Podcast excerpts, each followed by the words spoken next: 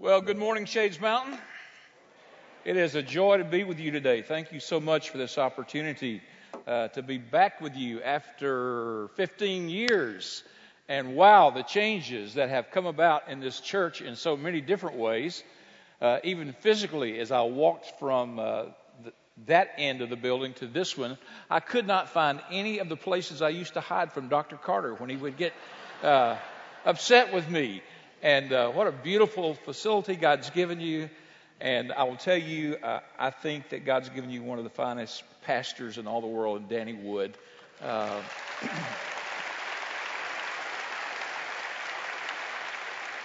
you need to know that he is one of those guys that is respected by his peers uh, in, in every way.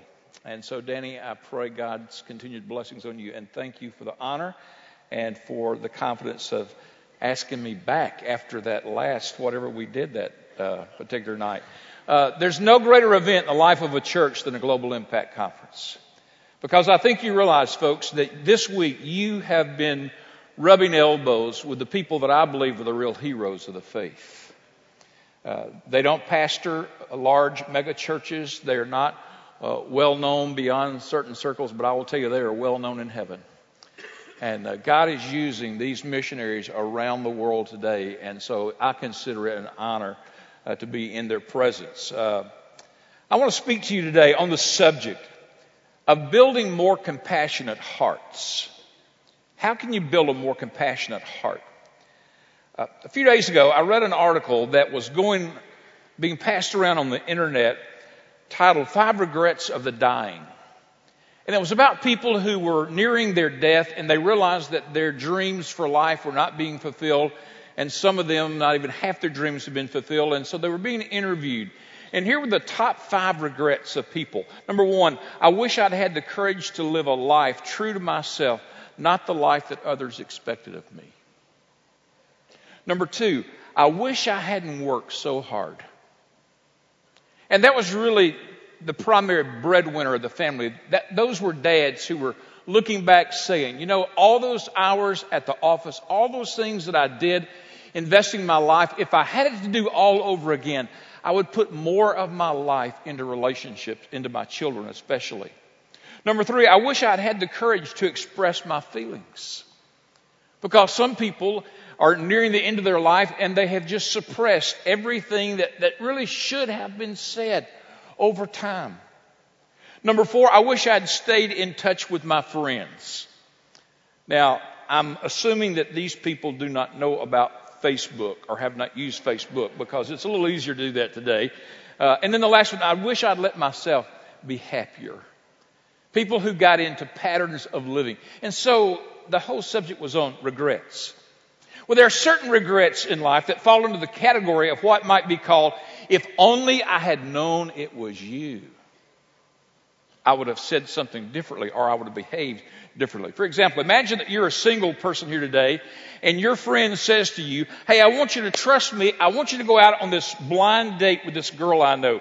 She's beautiful. She has a terrific personality, but you've been kind of burned in the past. And so you just said, no thanks.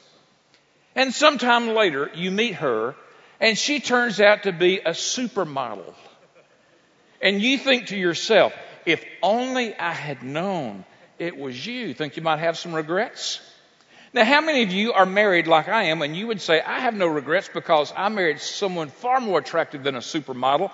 Uh, just raise your hands and you don't want to think about this, okay? You need to get it up pretty quickly. One author wrote of the time when Mark Twain was returning from a very successful mission, a fishing trip in Maine, even though the season for fishing was closed there. And on the train ride home, he began to brag about a very large catch of fish to the only person who was in the club car with him, who was not responding with great enthusiasm. And so finally, Mark Twain asked him, by the way, who are you? And this guy said, well, I'm the game warden, or a game warden for the state of Maine. Who are you? And he said, Well, to be perfectly truthful, Warden, I'm the biggest liar in the United States. And I would have never said that if I'd known it was you. but I have to tell you, I think that the ultimate regret story along the lines, as we think about regret, is one that Jesus told. And it's a little unusual passage, I will confess to you, for a global impact conference, but I think you will, you'll be able to tie things together. If you would, look in Matthew chapter 25. Matthew 25. Beginning in verse 31, listen to what the scripture says. When the Son of Man comes in his glory, and all the angels with him, he will sit on his throne in heavenly glory. And notice the next three words all the nations. All the nations will be gathered before him. What a statement. All the nations will be gathered before him. And he will separate people from one another as a shepherd separates the sheep from the goats. And he will put the sheep on his right and the goats on his left. And then the king will say to those on his right, Come, you who are blessed by my Father, take your inheritance. The kingdom prepared for you since the creation of the world. For I was hungry, and you gave me something to eat. I was thirsty, and you gave me something uh, to drink. I was a stranger, and you invited me in. I needed clothes, and you clothed me. I was sick, and you looked after me. I was in prison, and you came to visit me. And then the righteous are going to answer and say, Lord, when did we see you hungry and feed you, or thirsty and give you something to drink? When did we see you a stranger, invite you in, or needing clothes and clothe you?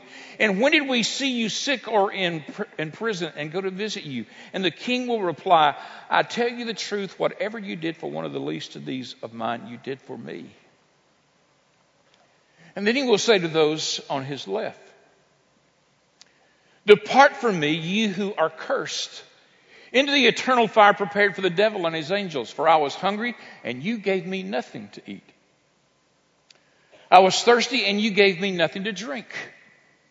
I was a stranger. You did not invite me in. I needed clothes, and you did not clothe me. I was sick and in prison, and you did not look after me. And they will also answer, Lord, when did we see you hungry or thirsty or a stranger or needing clothes or sick or in prison and did not help you? And he will reply, I'll tell you the truth. Whatever you did not do for the least of these, you did not do for me.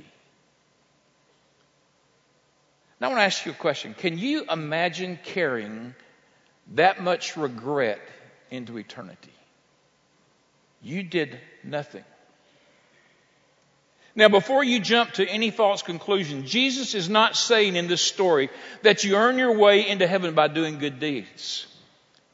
But he is saying that the ultimate test of a transformed life is a compassionate heart. One more time. The ultimate test of a transformed life is a compassionate, compassionate heart. It's much akin to what John said. If anyone does not love their brother or sister whom they have seen, they cannot love God whom they have not seen. And if anyone says they love God, but they do not love their brother or sister, well, they're a liar.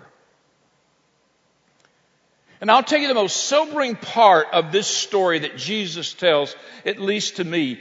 He did not say to the goats, You oppressed the least of these. He didn't say you robbed them, that you engaged in acts of violence against them. He didn't say you did a, a lot of bad things. He said, You just did nothing. You just looked away. And you decided that maybe having the bigger house or the nicer car was worth working for, but helping people was never on your agenda. You missed those opportunities that I was constantly placing before you. You did nothing. Now, I'm going to make an assumption this morning because we're in this church, this great church with a great heritage, that every one of us would like for our heart to be more compassionate. But frankly, when you think about that, you think, how can I grow a more compassionate heart? I'm going to unpack one thought for you today.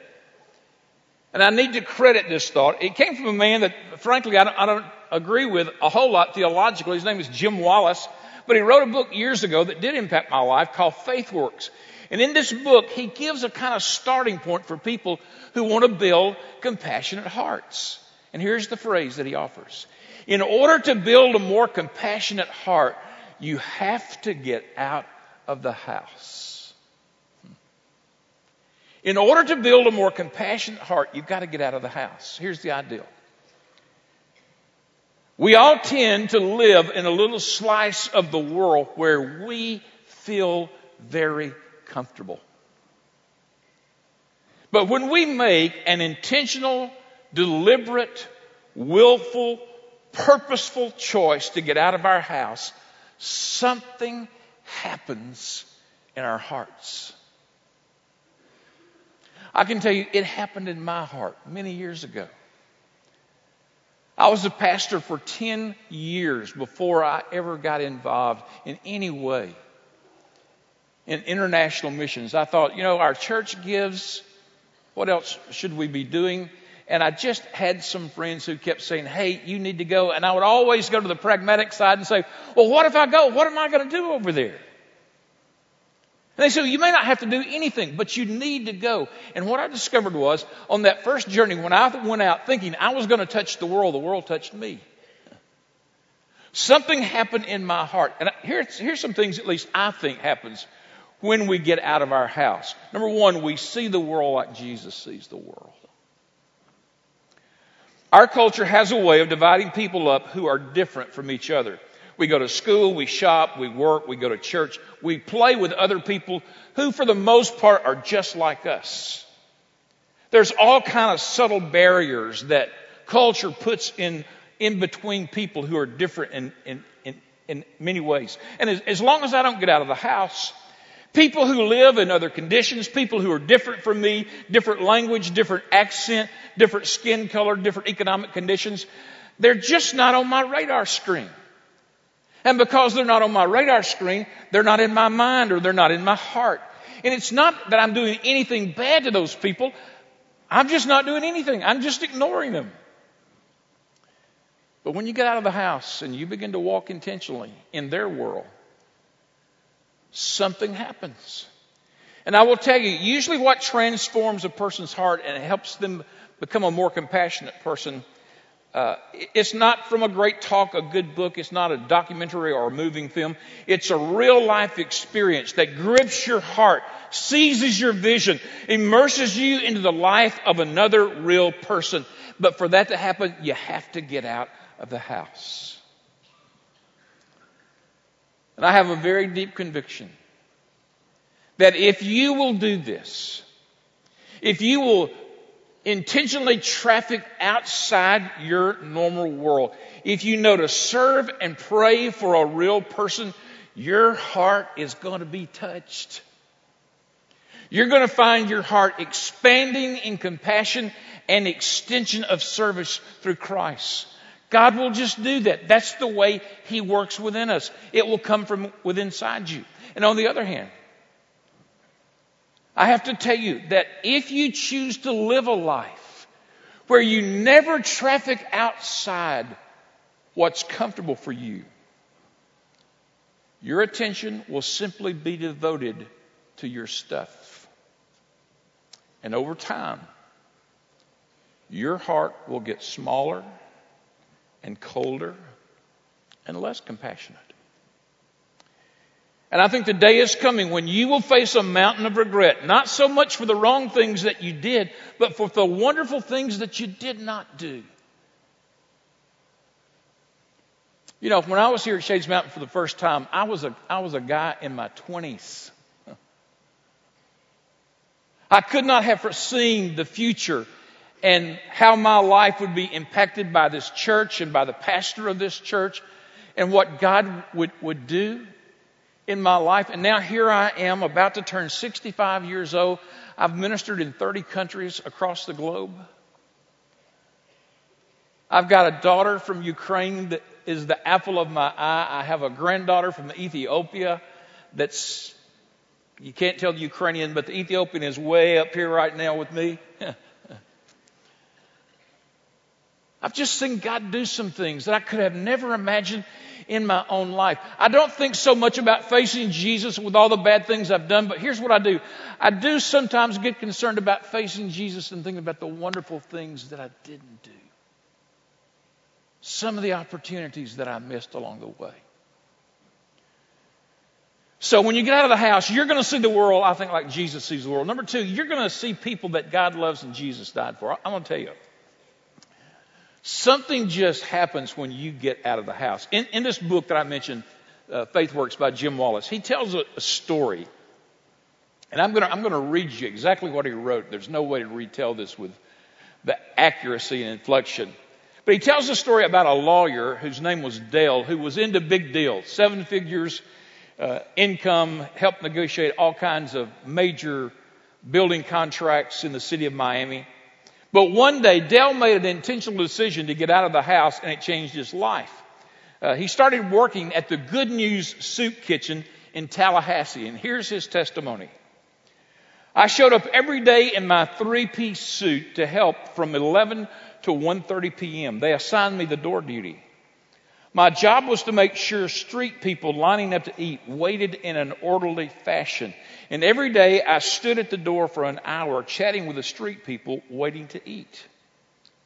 Before I came to good news, street people was a meaningless term. It defined a group without defining anybody in particular from the comfort of my car, my home, and my law office. Street people were just those out there somewhere. And then one day, an elderly woman named Helen came running to the good, good news door. A man was chasing her and threatening to kill her if she didn't give him back his dollar. Tell him he can't hit me because this is church property, she pleaded. In true lawyerly fashion, I explained that Good News is not actually a church, but that he still couldn't hit her. And after 20 minutes of failed mediation, I bought peace by giving them both a dollar. And that evening, I happened to be standing on the corner of Park and Monroe, and in the red twilight, I spied a lonely silhouette struggling in my direction from Tennessee Street. A poor street person, I thought as the figure inched closer. I was about to turn my back to my, on, on, my concerns when I detected something familiar in that shadowy figure the red scarf, the clear plastic bag with white borders, the mismatched shoes. My God, I said in my thoughts, that's Helen. My eyes froze on her as she limped by and turned up Park. No doubt she'd crawl under a bush to spend the night. And my mind had always dismissed the sight of a street person in seconds, and I could not expel the picture of Helen that night as I, I was there in all of my comfort. I couldn't sleep. And a voice kept asking, Where's Helen sleeping tonight? No street person had ever interfered with my sleep, but the shadowy figure with the red scarf and the plastic bag and the mismatched shoes had followed me home, and I made a fatal mistake. I learned her name.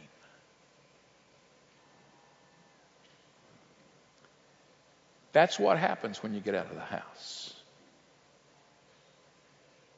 When people groups across the world are no longer just people groups, but they're people that you know and love, people that you have spent time with. And once you learn somebody's name, you're never quite the same. Why?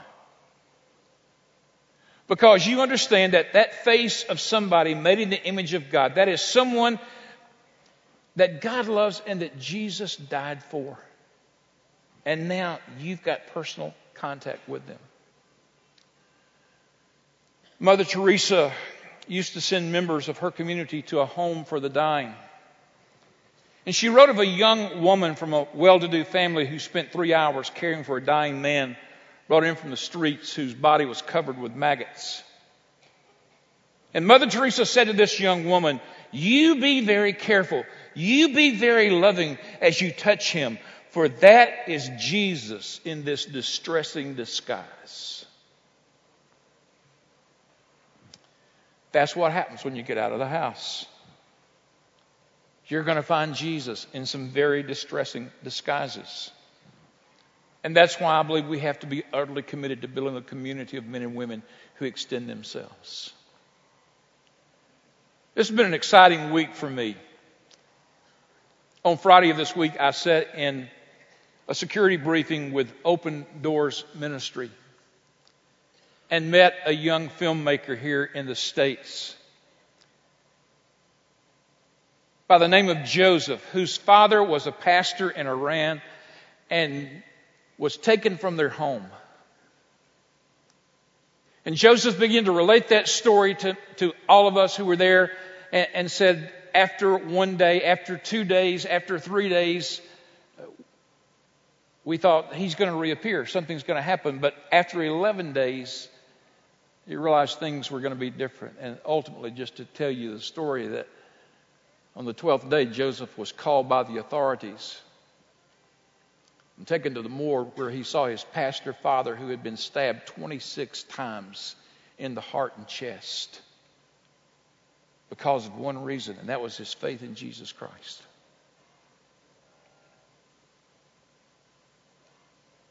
On Saturday evening, I, I had the joy of being with my friend Yuri Yakovlev from Ukraine. Yuri was a former authority with the Russian KGB that in 1996 I found myself walking through a park carrying a trunk of toys. A Southern Baptist pastor on one end and a former KGB guy on the other. He became the facilitator in our adoption and helped us. And then through another mutual friend, we began a ministry called Hope House International. This week, more than 650 people gathered in a ballroom in Nashville, Tennessee, and once again committed large sums of money to build homes for families who would take in orphans in the Ukraine. And we, if they will take in two or three children, we will give them a house. We will build them a house. And the wonderful thing about that ministry is, to date, we've placed about 400 orphans, which is the equivalent of eight orphanages over there. We have placed those children in homes of Christians, and to our understanding now, more than 95% of those children have trusted Christ as a result of this one man's faith and belief and walking in, your, in Ukraine like he has done. I could tell you about my ministry partner. We'll call him Pastor TK. His name is Tawao Elisani. And how for the past 10 years we have trekked together in about nine different countries on the continent of Africa training pastors. And it's nothing to see a hundred or more bicycles piled up out in front of a church where pastors will ride their bicycles for miles in the bush to come and spend one day for someone to help them understand how to do a better job in ministering in those small churches where they love and serve Jesus. I'll tell you, once you learn somebody's name, folks, it, it'll mess you up. I can't watch the evening news any longer without saying, okay, this has just happened in the world, and I've got friends there, and I'm on the phone, and I wish I could tell you that it was intentional on my part. I wish I could tell you I was smart enough, wise enough to plan this. It didn't happen like that. But it, just through one of those first time trips, God began to do something that, that helped me to see you need to see the world like I see the world. You, you need to see people like I see people. A third thing that happens when, when you do something like this, when you have this kind of experience, it, it shows you how strong the tug of the world is in your life. Mom and dad, let me say to you, get your kids involved in missions early. The earlier, the better.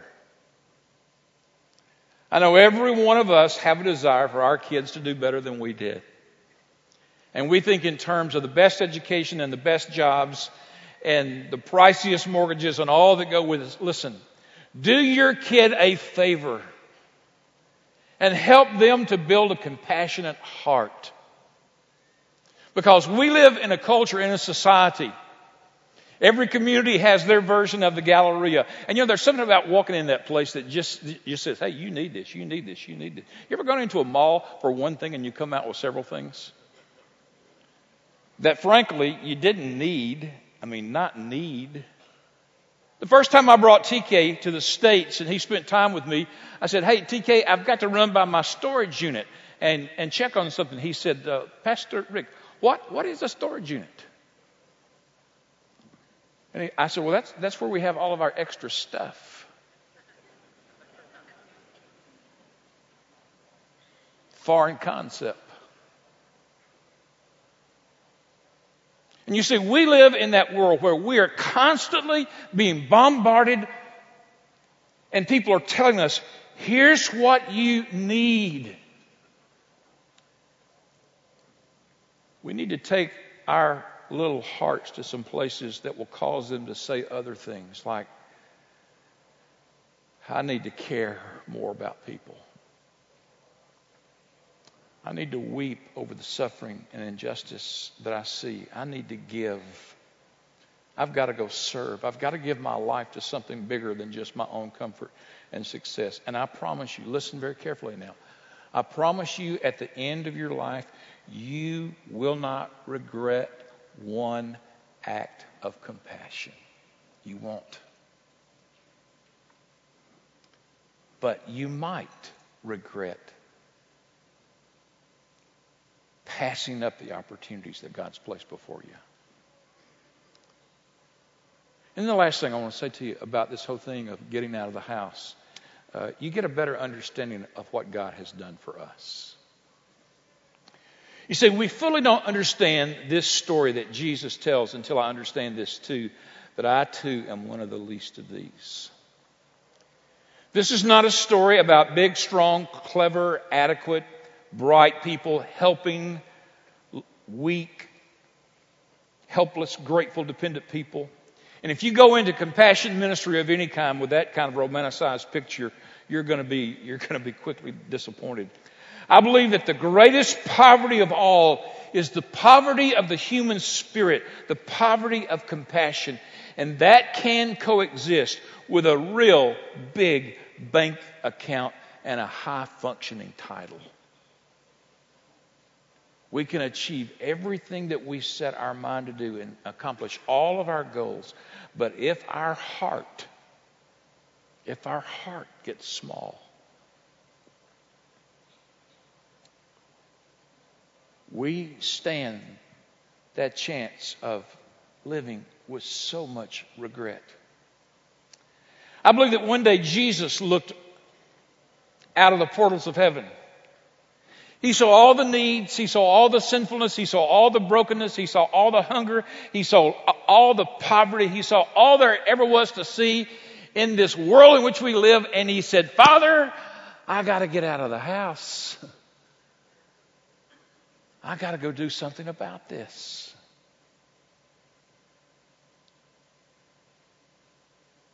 And aren't you thankful that there was a day in heaven where Jesus said, I'm going to get out of the house. I'm leaving all of this and I'm going to that. The scripture says, and this is love, not that we love God, but that God loved us and he sent his son to be the propitiation, the sacrifice for our sins. Hey, on your uh, pew this morning where you're seated, there are a stack of cards and envelopes on the, on the end. If you'd reach over there right now and just grab that and pass that down.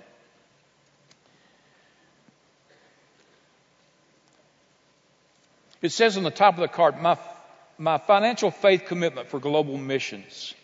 And there's a place for your name, address, email, information you may want to share. But over on the right hand side, here's what it says and there are three little boxes. And I'm going to ask you to check those boxes that apply to you this morning where it says, I'm going to share Jesus, and you write the name or the initials of someone where the prayer team of the church can be praying with you and for you as you as you share Christ with them. Or secondly, I'm going to be praying for my unchurched friend and for our church's evangelistic and mission activities. And guys, that's something we can all do. We can become that army of prayer. And then, thirdly, supporting our Make Jesus Known offering. Here is the total of my gift for 2016. And I'm going to lead us in a moment of prayer, and then I'm going to ask you I'm sure you've talked about this as a family. You've known this was coming. You're praying about it. I'm going to ask you to make your commitment known. Now, I know sometimes, guys, especially in days like we live today, uh, you look at the world and you say,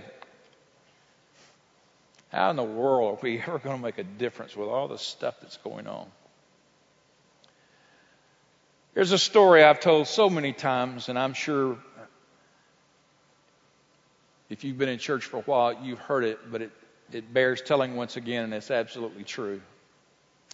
A story of a young man and an old, and an old man standing on a beach together after a tropical storm where hundreds and hundreds and hundreds of starfish had been swept onto the beach by the turbulent waters. And this little boy is picking up these starfish and he's running them back to the water as fast as he can, trying to save as many as possible. And, and the older man who had gone had grown to be quite cynical. He said, Do you really think you're going to make a difference with all of these fish? And the little kid just looked at the one in his hand. He said, Well, I don't know. But I really do believe I'm making a difference for this one right now. We change the world one life at a time. And you're sharing your faith, you're coming together in prayer, you giving to all of these missionaries. And you stop and think about that. You're giving in an offering where your gifts are going literally around the world. And who knows? There may be some kid reached in a village who will come to Christ, who will find his way into a church, who one day in his 20s may become a youth pastor in some great church and he may wake up as an older man, surprised as anybody could be surprised that God used his life to influence others for the kingdom. You make a difference one life at a time. Let's pray together.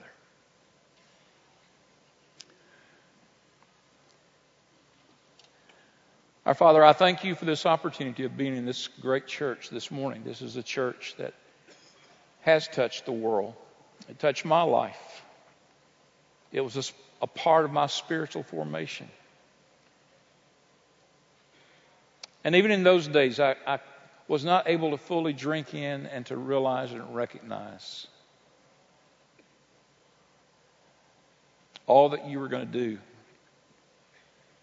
in me and the privilege that would be extended to me in becoming an ambassador for Jesus.